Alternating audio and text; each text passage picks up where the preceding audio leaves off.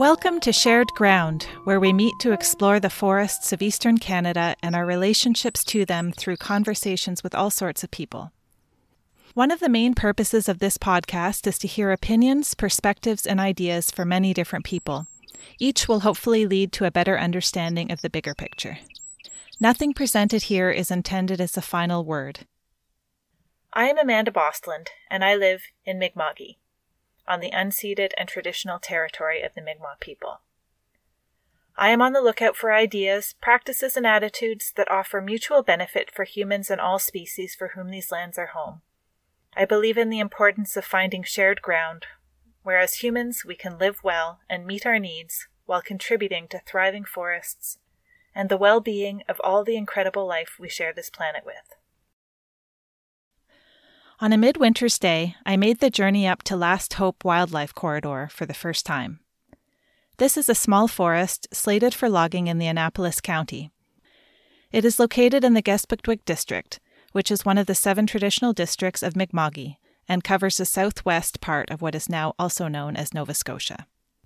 Here, on the ancestral and unceded territory of the Mi'kmaq people, and also at the site of the historic Last Hope hunting camp, is an extremely dedicated and thoughtful group of people who have been camping out to protect this forest from being logged by WestFor.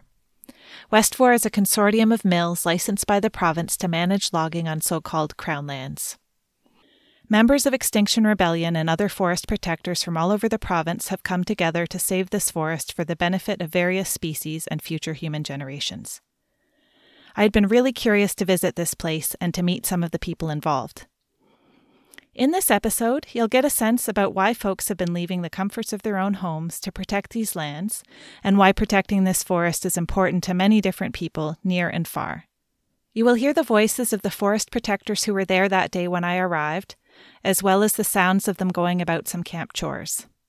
Eleanor gives me a little orientation and shows me options for where I can set up my tent. We then go for a walk on the slippery, snow covered logging roads. There are a few places where our footsteps sound quite loud, but don't worry, these parts don't last for too long. On our way back, we are startled by an unexpected sound which I cannot place at first, and that leads us to a surprise visitor back at the camp.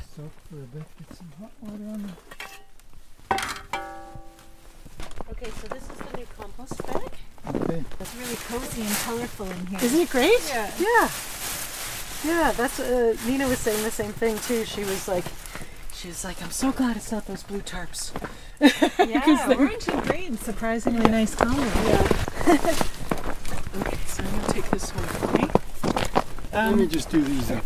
Yeah, you're gonna do the dishes. Yeah. Okay. I'm gonna do your Okay. All right. Let's go for a walk. Okay. Okay, so this tent really is only just being used for, um, you know, to store stuff to keep dry now. Because this was originally the tent where you could go and be warm, but it's not as good as the new one. Okay.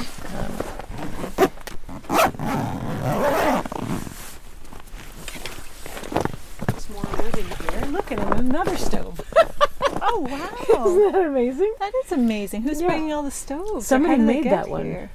Somebody made it and donated. There's a lot Wow. of people who are paying attention and want to help. Yeah. Yeah, there's not there's not always uh, lots of people willing to camp overnight, But a lot of Uh, people providing various but a lot of people like coming to help and dropping by and bringing stuff and yeah and donating. We put out a call for donations just like two and a half three days ago, and there's already two thousand dollars. Wow. Yeah, yeah. And and is it like a whole wide range of people that are interested in? I think so. Like, there's a lot of people in Nova Scotia that have been concerned about the way the forestry industry has been going for years now. There's the Healthy Forest Coalition. There's the Medway Community Forest. There's um, there's like a lot of different organizations full of our people who were already very frustrated, and so I think when Extinction Rebellion came along and Nina. Um, so Nina's name will come up a lot Okay. because she's really freaking awesome and uh, is um, sort of her way to cope with despair is to do stuff Hmm. as opposed to despair. I have a mi- mixture. Sometimes I cry on the couch. yeah. Yeah. No, I know that too. Sometimes Yeah. you just don't have the energy to do things, even though you think they're really important. yeah, Yeah. yeah. So Nina is really good at making things happen. Great. and um, and so between doing don't spray actions uh, against glyphosate, and then um, last year's I don't know how many days were they at Rocky Point Lake, George? Two What- months. Two months. Yeah. Oh, and it Uh, must have been heartbreaking that it got logged after Yeah. all that. Mhm. Yeah, one year later it got logged. Yeah, and 11 people at least got arrested for that, including me. I wasn't there at that. I never went to that actual encampment, but I got arrested with a friend at the DLF in Halifax. Oh, really? Yeah, and you know what?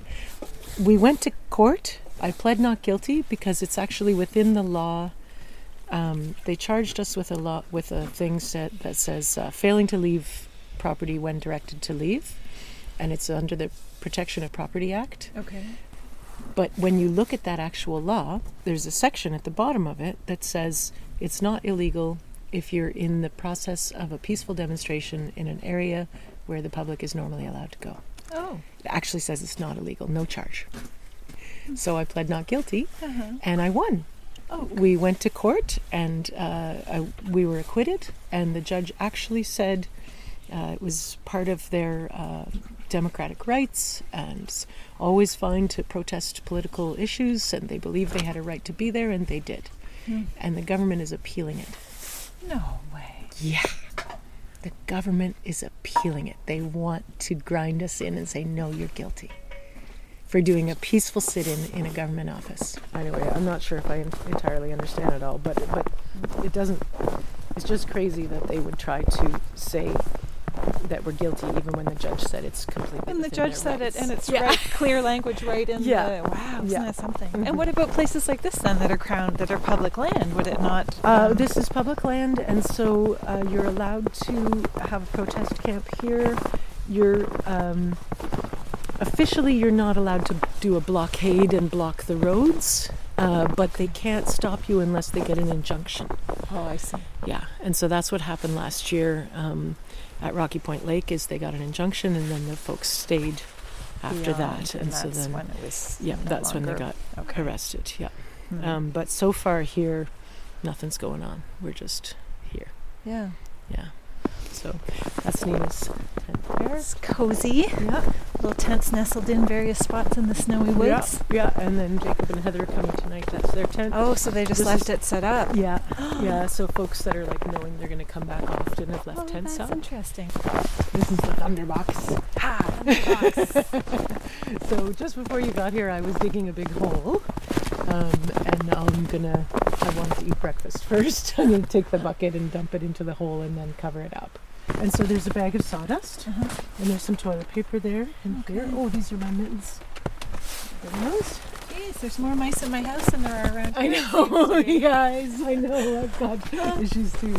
Yeah.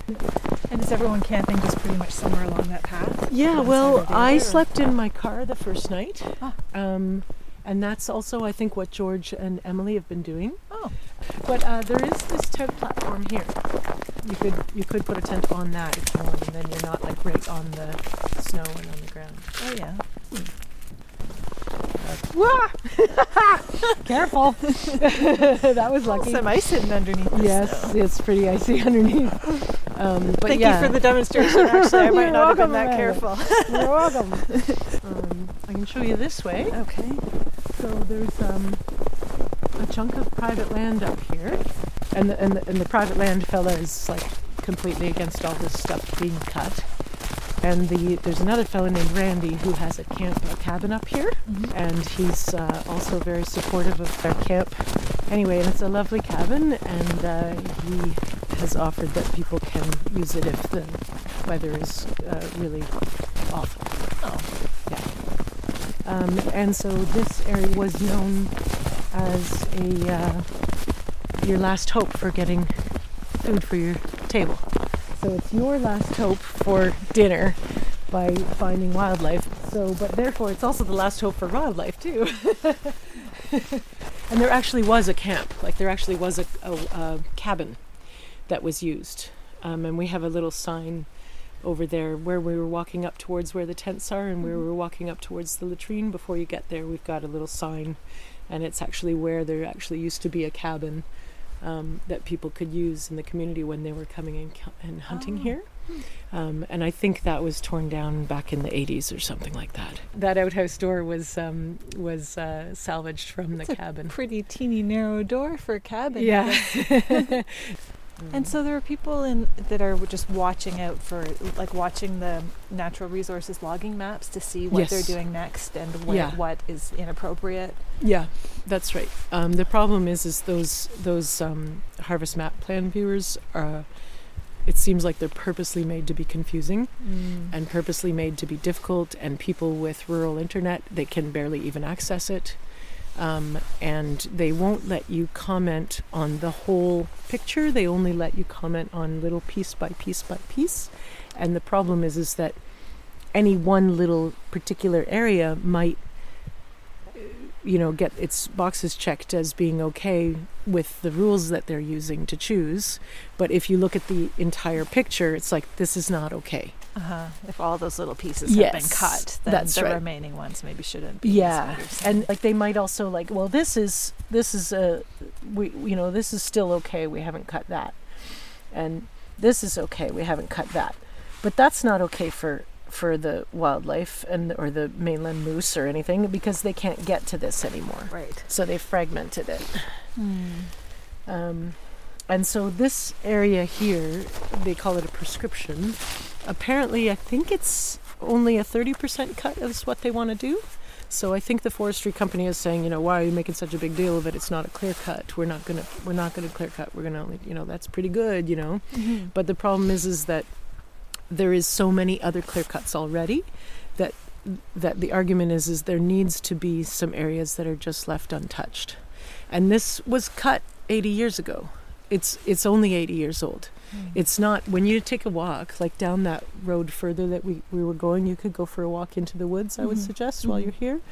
You'll see that the trees aren't very big. Like like um And that's 80 years yeah. worth of growth. yeah, that's right. And so it's already a struggling forest. The last little struggling forest in the Yes, there's not very many places for the the animals to shelter when it's like a terrible storm, which we're getting all the time now, right? Yeah. So the pine marten, the wood turtle, and the mainland moose are all known to be here.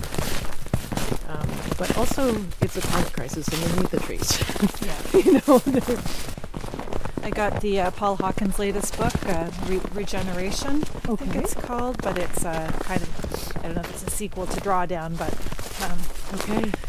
Anyway, they have a forestry section, and I guess someone has coined the term pro-forestation, which I thought was interesting yeah. to keep, you know, the, in, more important than reforestation is to keep, Keep the trees intact, Yeah, keep the right. healthy ecosystems, and, That's and the carbon sequestration value there, as well as other things, of course. Yeah, Bob Bancroft is continuously going on about uh, the fact that the soil can't handle it. They they say that trees are a renewable resource because they grow back, but they take a long time to grow back. We don't have that time with the carbon issues. Um, and in the meantime, the way they're doing it, the soil completely gets less and less nutrient dense and is not even capable of growing back. And um, and then the other thing too is if they come in and uh, make logging roads, that's where poachers get in. That's where deer get in, and deer have the disease. There's some worm disease in their brain or something that comes in, and then that ends up causing problems for the wildlife. Um, so it's sort of a a cycle of just leave it alone and maybe it'll be all right. Right. you know, leave it alone. Yeah. Although not everyone is against any harvesting. Yes, yeah, that's Yeah. true. It's just that, so um, most of the time, uh, folks, and including Extinction Rebellion people, are like, yeah, ecological forestry is possible, you know, but not if you keep dragging your feet at actually implementing it and cut down a whole bunch of stuff first and then say, okay, now we're going to do ecological forestry. it's like, well, you already ruined a, a whole lot of stuff. And so, how can you say this is ecological now? Now you're going to start after you already cut it all down. Yes. You know, it's a little too little too late, right? Um, so, for this area in particular, because this parcel um, is part of what they're hoping to create a much larger network of protected land. Okay. Um, so it will make a difference if we can protect this. Mhm. Um, it's not. So I originally was quite brokenhearted because I thought, oh, we're just trying to protect this little thing. Like, look at these are not big trees, and but it's like it's one of those corridors that connects things Okay. um, and and helps. And that's what Rocky Point Lake was too. That was the reason that was was, was really important. So, um, and then the other thing is is that they say that they cut Rocky Point Lake in an ecological manner, but I believe if you go, if you have someone who actually knows what they're looking at to go and look at it, it is very possible that it's not going to be all that ecological. So. Yeah, and how is that happening when the, the forestry, like I guess West but they have biologists and foresters that they, other people that they need to consult who gives them the okay on these things. Are they all doing bad jobs of what they do, or are they not Uh, following what they're, or what's going on there? I don't know the answer to that for sure, but I have heard say that some of the um, consultation things are very questionable. Like sometimes when you go into a meeting and you think you're going to have a voice and then you don't get asked any questions, and you know darn well if you say this, if you answer this way, some bad things are going to happen to you. I've heard that that can be going Really? on. Yeah. Oh, mhm. And I don't mean bad things like threatening your life or something. I just mean like consequences in your job or Right. or you, maybe you don't have the voice you actually thought It's you had. clarification. Yeah, but like no, I have definitely heard that there's um, a possibility that some of those places where there's consultation, it's, it's just sort of a joke. Hmm. Yeah. Yeah, I heard an interview with the head of WestFor, um, and and it was uh, Portia Clark interview. Yes, I did hear that too. Yeah, I have it and- written, And, and he and actually sounded, you know, I was like, Yeah, I he sounded talk alright. to that guy because Yep. he's. I Yep. mean, is He this all PR alright. stuff, or Mhm. is he actually does care and is just a little less aware than he could be, or does he actually want the same things and it is more of a governmental problem, or like, you know, I was I really know. curious. And even when she said, "Well, I don't think you know you're so you're using this language, but but that basically is what you know that used to be called clear cutting, right?" And he's like, "Honestly, I don't know anymore. The definitions keep changing." And Right, like, that's good that he said that. Yeah. Yeah. So, Yeah. So most folks believe that the the terminology changing all the time is to keep people confused. Um, yeah, so we went for a walk through here the other day just to go into the woods a little bit and just Mhm. look at the trees. And and it was quite like, yeah, they're not very big. It's it's just a struggling forest. It's not right with with accompanying struggling wildlife, and this is their Yeah. best bet right now. Yeah. Yeah, that's sad. yeah, and a struggling planet that needs carbon sequestration, you know. Yeah, and needs Yeah. all the healthy wildlife, and plus we're getting all these droughts lately, and there's a Yeah. correlation right between logging and uh, the, the amount of rainfall that falls and when. mm-hmm. I gather. So Yeah. it could be an agricultural problem as well. Mm-hmm. Yeah, but everything life is going to get tricky. Yeah. Life is getting trickier and trickier. So like, but but maybe I can ask you about like what do you see? Because I think I mostly am interested in. I, I want to get some sort of basic overview of it of the historical and scientific context. You know, so maybe more people can kind of understand what's going on, but also like think more about all the kind of reimagine what's possible. You know, like think about the positive Mm-hmm. like ideally if things could happen in an ecological way like what would that mean for the forest or the people here and the animals like what would be the best case scenario and try to really envision that so that we have something positive to work towards instead of always just Mhm. hearing about the bad news Yeah, Nina again is the person I would talk to. about oh that. okay oh look at this Yeah, that's something. that's something like a dog Bobcat or a coyote? Hmm. Maybe that looks more like a coyote. yeah Yeah, look at he's like walking down the road all by himself here. Yeah. I'm just going to pause our conversation here to let you know about a relatively new Mighty Networks platform, which has been created by How We Thrive to connect people in Mi'kma'ki around issues related to land and Indigenous sovereignty. It is called Land, Water, Spirit, and we invite you to join and be part of the online conversation and to hear about gatherings and meetings hosted in our region. Find the link at www.howwethrive.org. Um, the Lahey report is only about Crown land. Uh, and a lot of times the forestry companies try to get the public to be against things like Extinction Rebellion or Ecology Action Center or any of these organizations that are asking for ecological forestry because they're like saying that they're going to like affect the way you can what you can do on your land you know?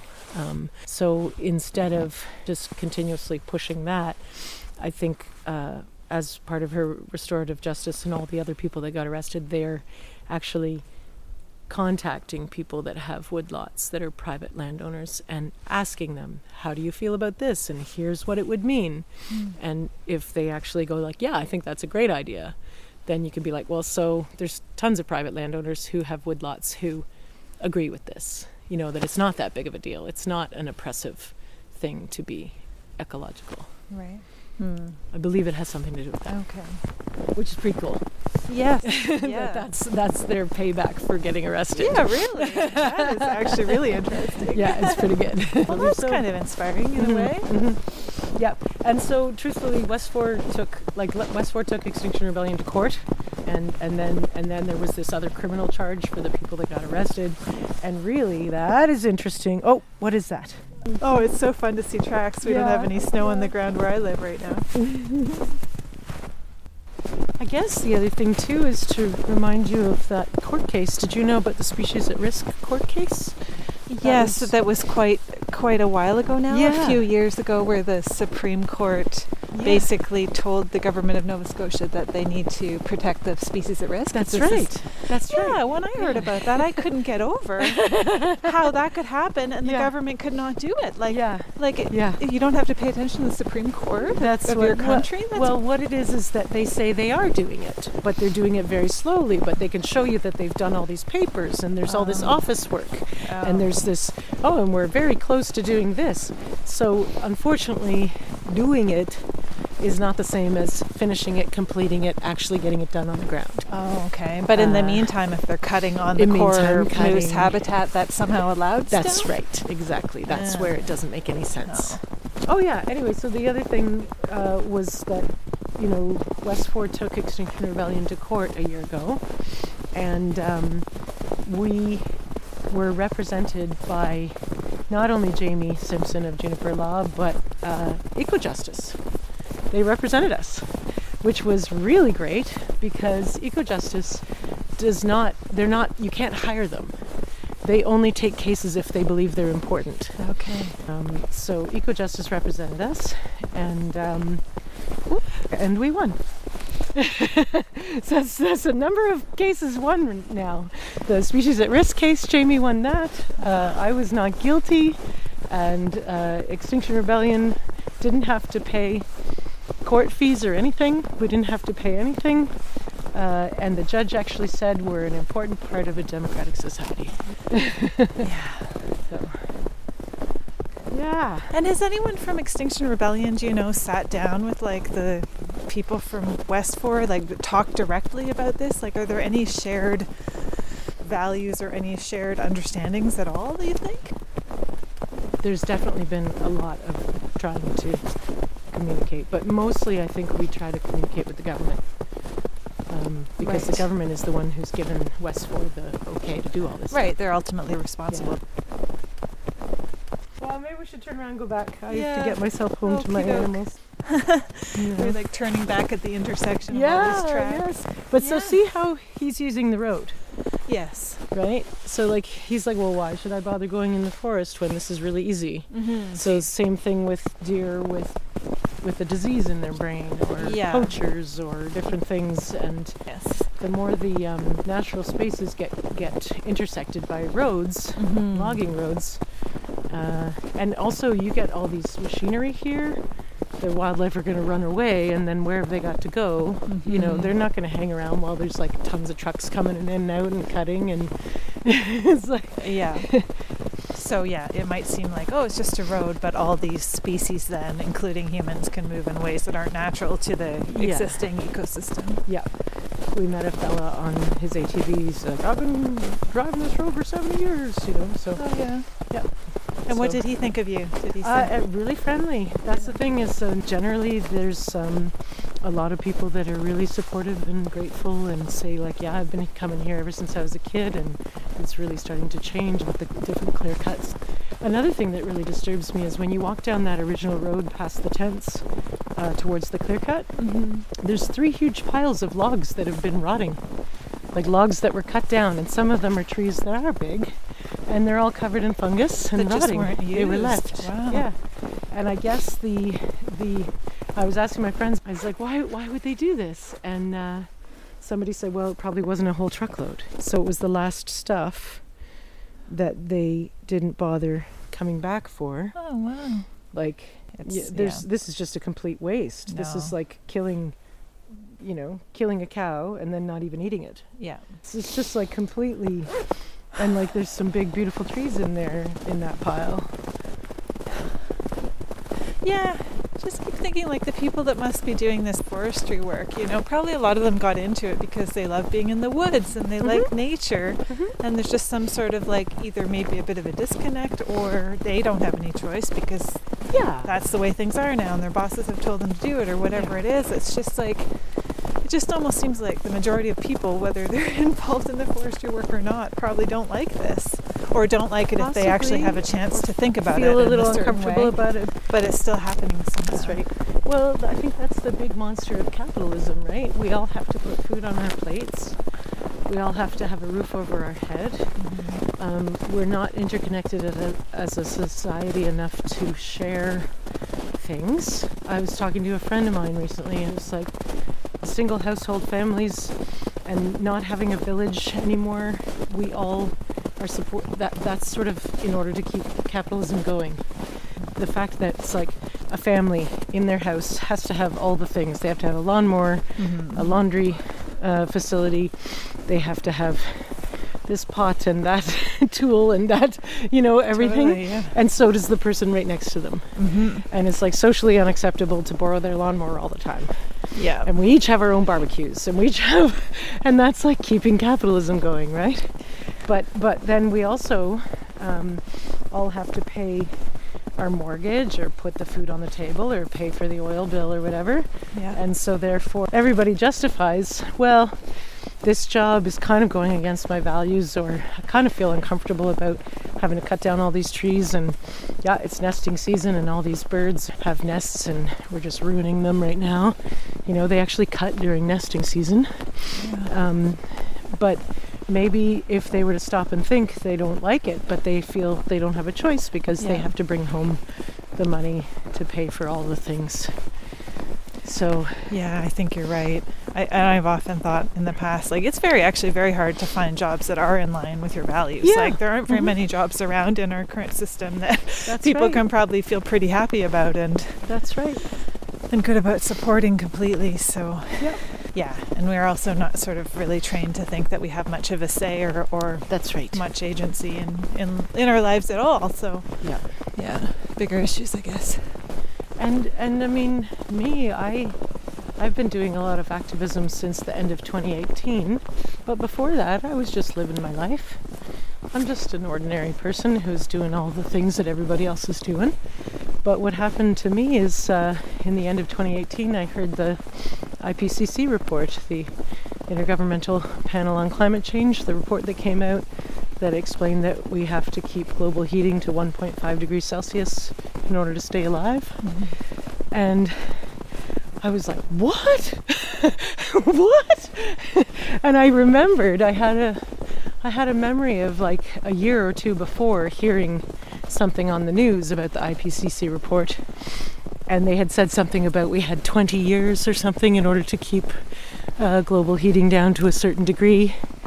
And I remember at that time, this is probably back in 2015 or or something like that.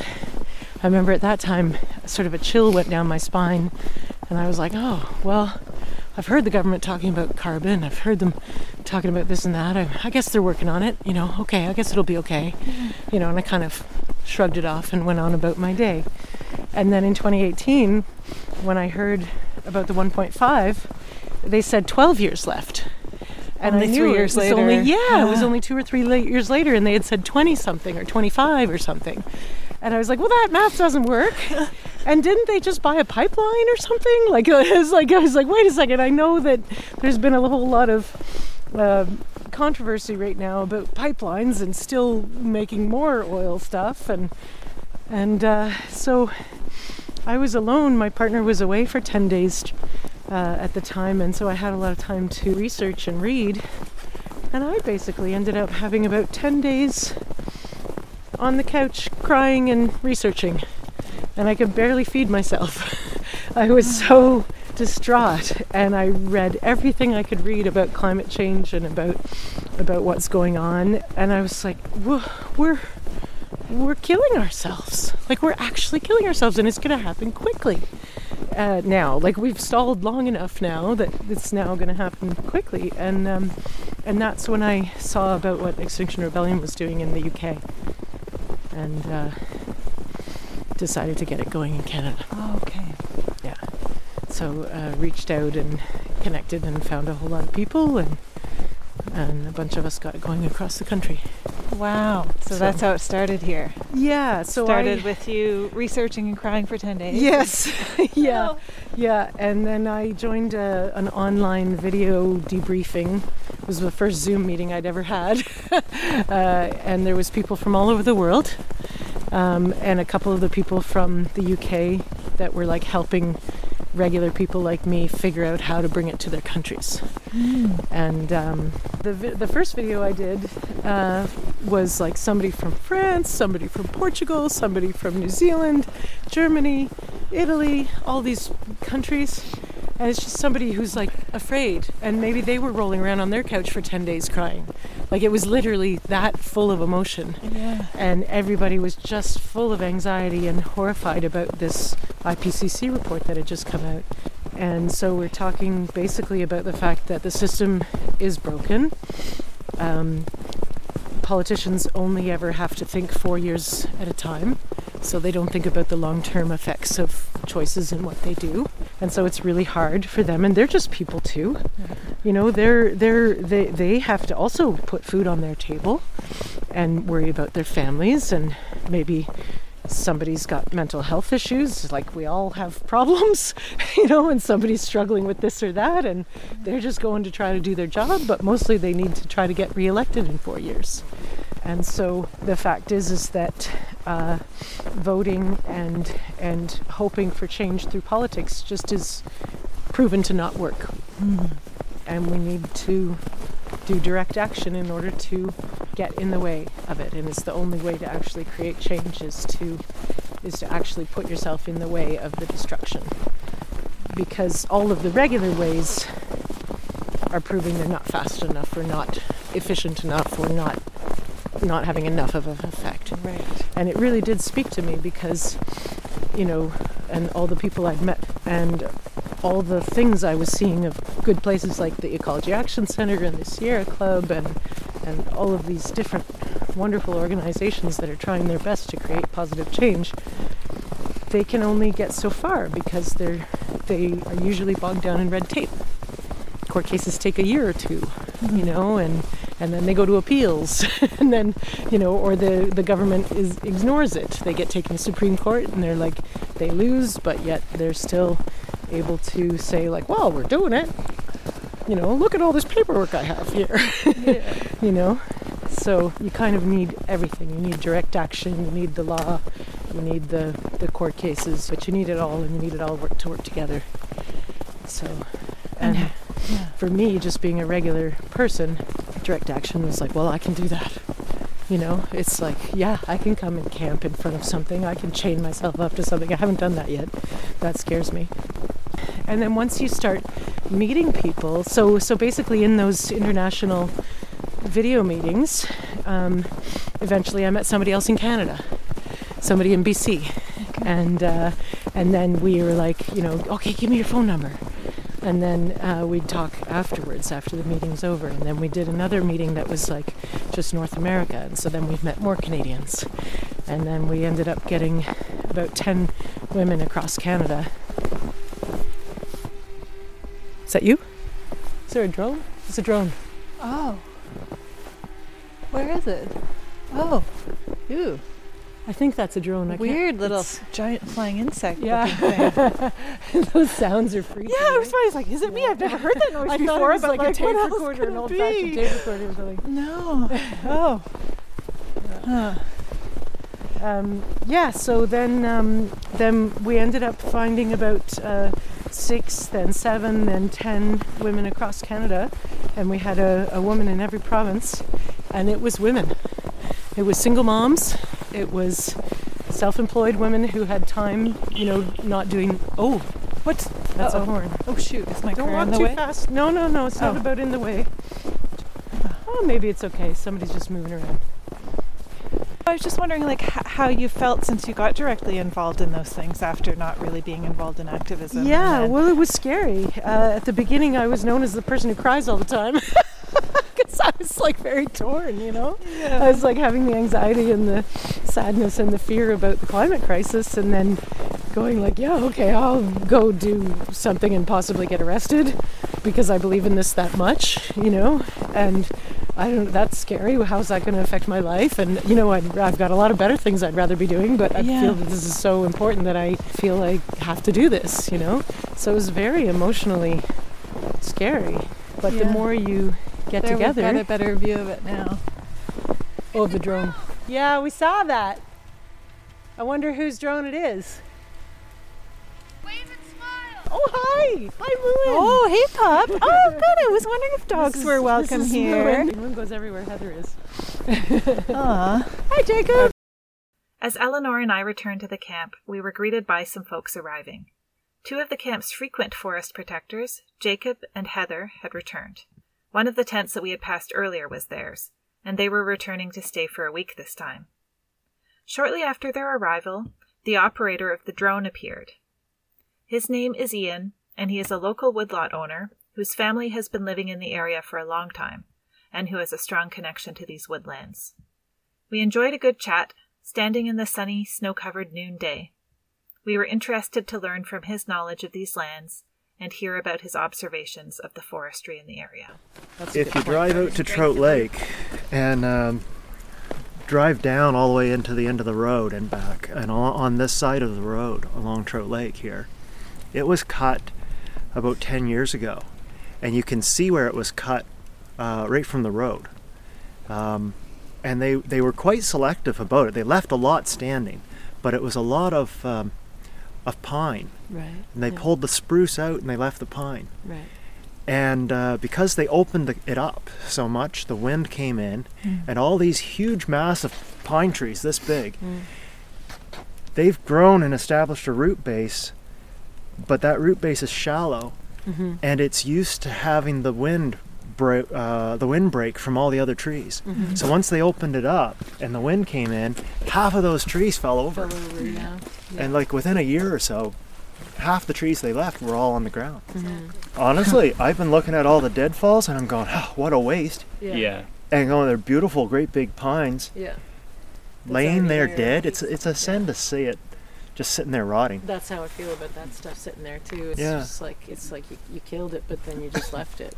Yeah, it's a waste. Yeah. Have you noticed a lot in terms of less species of trees over the years? Uh, the oak is gone, Okay. and it doesn't seem to come back. Oak would be one of the ones that, gil- that gets killed by glyphosate. Oak is, it's expensive wood. Yeah. If you take the time to, to work it To and wait for it. to wait for it, to dry it, and everything else. And you know, there's some beautiful oak. There were some beautiful oak ridges here. Um, Eelwire Lake, um, down the road here. I remember walking in there with my dad years ago, and it would have been in the early 2000s, I think. And we walked into Eelwire Lake, and it was just beautiful oak ridges everywhere. Mm. And it was um, the next year they went in and cut, and uh, and it was all just gone. It's too bad because now you look at what's growing up, and it's just like alders and wire birch and and and that kind of thing. It's Mhm. not species that's going to make a good, you know, a good forest. Um, they didn't leave enough. Mhm. You know, if you if you leave uh, if you cut a tree down and leave the stump, it'll send up shoots around it.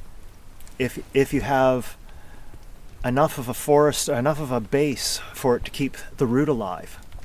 But if you cut everything around it and the ground dries, Mm-hmm. the root will die Mm. and it won't send up any shoots and the tree won't keep growing. Yeah. It won't absorb any You know? carbon. Yeah. Yeah. So if they cut every other tree and le- left left enough that the ground didn't dry out and the roots didn't dry and die, Mhm. then the trees that they cut would send up shoots, send up runners, and every stump would have four or five trees growing off of it. Mm-hmm.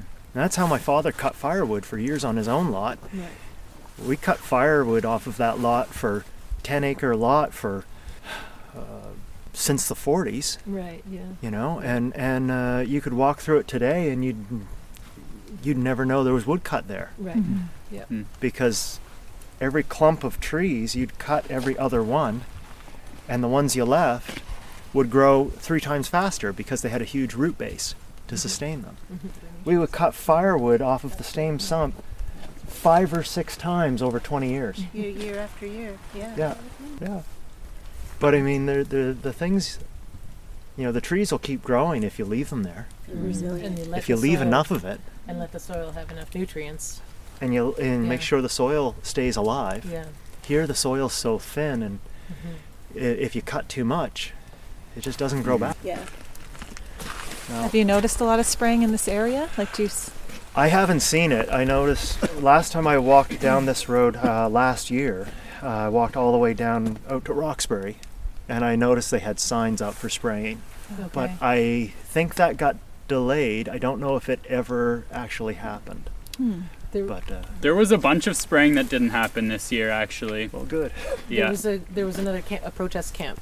There Yeah. was some protest camps that were set up and and like just made it difficult for them to spray. Well, in the early Stop and spray. '90s, back when I was a teenager, my family used to go hunting out Joe Simon Lake, which is down the number 10 further, out towards Waterloo, and we would go in around Joe Simon Lake, and again, beautiful oak hardwood ridges everywhere, and that's it was a popular area for hunting because of that. And um, they went in and cut, and uh, uh, it would have been in, in the in the mid '90s, and a few years after that they sprayed. Um, yeah, around 96, 97, they sprayed in there. And I remember going up there that year to try and go hunting, and it was like a, it was completely different. Really? You you couldn't even hear birds. Mm. You know, Yeah. there was no squirrels, there were no birds, there was nothing. It was still and quiet. And usually, and you walk in the woods, and if you just sit for 10, 15 minutes, the wildlife will start getting used to you, and you'll see squirrels and birds, and everything will start coming around, you know? And yeah, it wasn't like that at all. It was just still, That's horrible. really affected Yeah. everything. Wow. and no one went hunting in that area for several years afterwards. It took almost about ten years before I I heard people say, "Oh, I'm gonna go go try go hunting out there again," and it started picking up after about ten years. But That's quite a story. Well, you pour you pour You know. poison on something, it is going to affect it. it drives the animals out. Yeah. They It's not responsible forestry. no. no, no. I don't. I honestly, the way that our industry is, the way that the world is, with with our consumption of product of, of resources and stuff. Uh, honestly, I don't think it's really sustainable the way things are No. at all. Um, so sooner or later, Yeah. something's going to give, and you're going to run out of resources, Yeah. Mm. right? Yeah. And it, there's That's no right. There's no way it may be sustainable profitably Yeah. but it's not sustainable environmentally Yeah. it's not sustainable long ra- long term Right. You know, like the trees here are are. It's it's not a very good area for them to be growing in, right? So when you go and you yeah. when you chop down everything in an area Mhm. like that, like yeah. it takes tons of time for Yeah. for that to grow back, you Yeah. know, and like yeah When the soil's and then yeah, it, like first cooks the soil Yeah, and exactly. erodes all the dirt away, and Yeah. Yeah.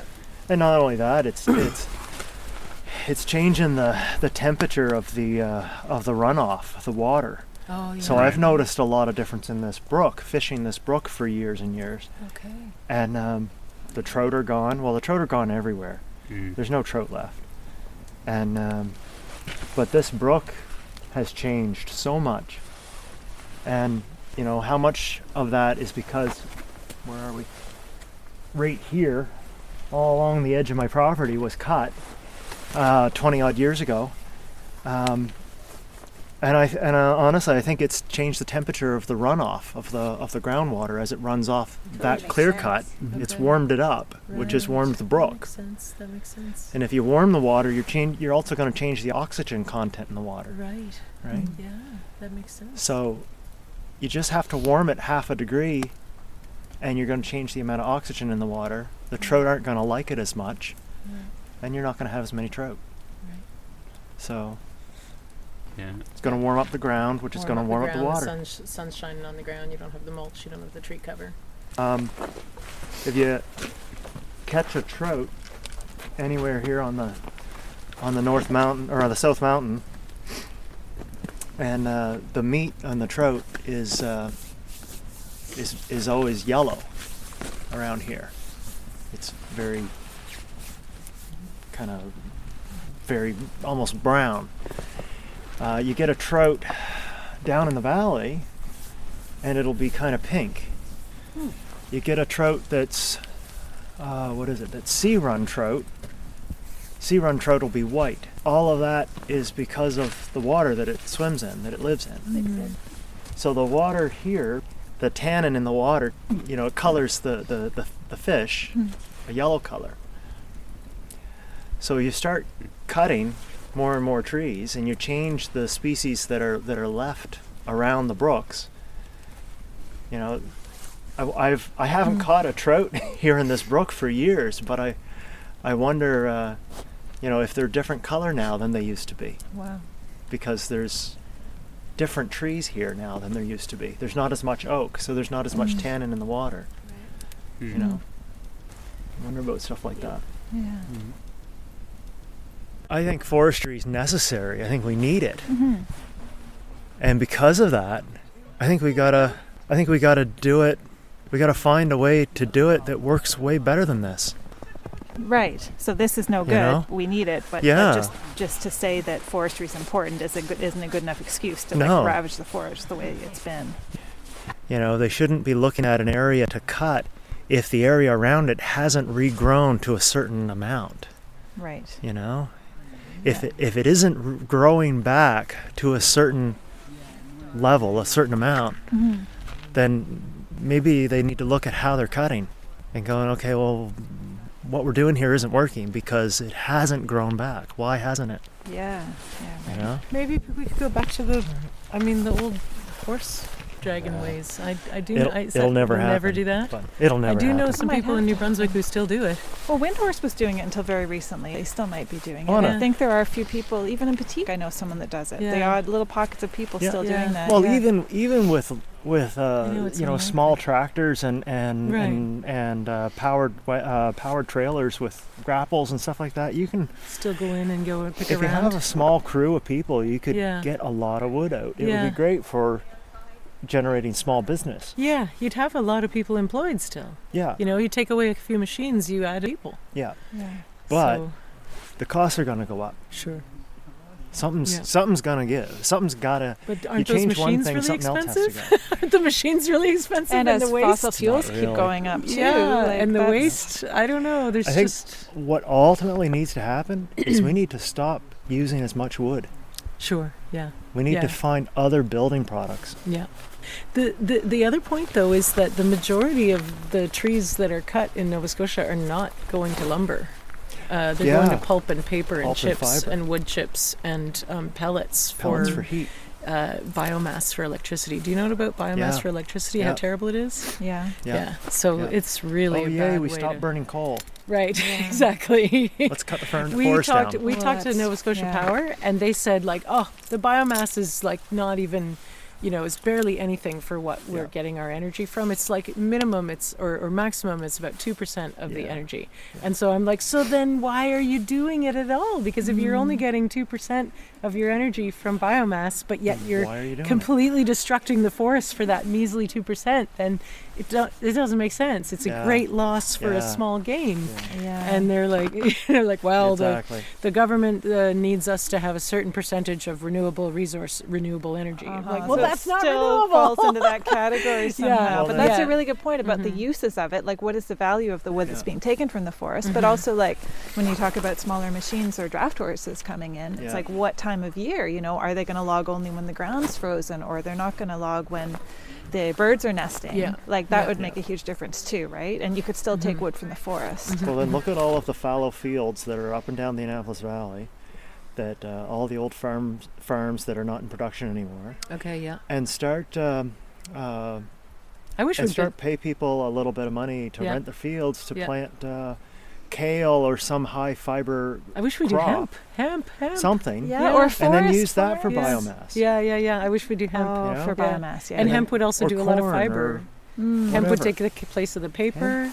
Hemp would hemp would do the, the textiles and the paper and Yeah, yeah. hemp is a anything that good one. grows fast and has a lot of fiber, Yeah, you can turn into biomass. Yeah. Hmm. But uh, yeah. like there's all kinds of other solutions. They're just not as quick and easy. As Yes, and it, it and it requires the big turnaround, and the people who don't who are like holding on right now don't Mhm. want the turnaround. Mhm. That's that's one of the uh, it's it is Yeah. difficult to, to like the stop a industry's freight train. Established. Yeah, Mhm. So exactly. And those machines are expensive, but now they're here. yes, and- that's right. yeah. That's why it's really hard. yeah. The, the horrifying thing to me is like, has not anyone realized we're in a climate crisis? Like, how, Oh, come, yeah. how come you keep talking Don't about look up, this? But right? not, that's right. Yes. Don't Yeah. look up. I gotta get Like the to gurgling brook. birds, guys. Aw. Nice to meet you, Ian. Thank you Good for to meet telling you. us. Take care. Take care. Bye. Thanks, Eleanor. nice Oh, to thanks see you, very much. Yeah, nice to see you, Eleanor. Thanks, Ian. Thank you very much for Thank uh, you. what you're doing. Take care. take Thanks, care. yeah. Stay Stay warm. Thanks. Don't We will. hesitate to uh, go into the camp if you need to. I know Randy left it open for you guys. We appreciate Yeah. that. Thank you. At the end there, we were excitedly brainstorming possible solutions to meet society's energy needs. I don't know if all of our ideas are good ones, but I do think it is important that people dream together about what else could be possible. That is often how solutions are born, through having lots of different ideas, not worrying too much initially about their practicality, and discussing them with others who are open to imagining all sorts of options. During my conversation with Eleanor, I commented on a relationship between logging and rainfall amount, and I wanted to point out that this is something I need to follow up on. I read something about this once, but look forward to speaking with a scientist, perhaps a hydrologist, who can explain if and how forestry can affect precipitation patterns. Also, I hope to speak with someone from WestFor at some point to see what their perspective is and to find out if they feel they are working towards an ecological forestry model and what their barriers and challenges may be. There is currently an online fundraising auction happening to raise funds to cover the legal costs incurred as part of Eleanor's court case. You can find it on Facebook by searching for Extinction Rebellion Mi'kma'ki NS online auction to assist with legal fees. You can also find a link to this as well as to organizations mentioned in this episode in the show notes. The items in the auction range from permaculture consultations to baked goods to art and can be bid on until May 27th. In an upcoming episode, you will hear my conversation with Nina Newington during my return to Last Hope Camp. Thank you for listening to our first episode of Shared Ground. I look forward to this journey with you and with our guests to learn more about the incredible value of thriving forests, methods and mindsets for their protection, and regenerative solutions for how we interact with and within them. Subscribe to Shared Ground wherever you get your podcasts so you automatically receive episodes when they are released. Until next time, fellow humans. Thank you.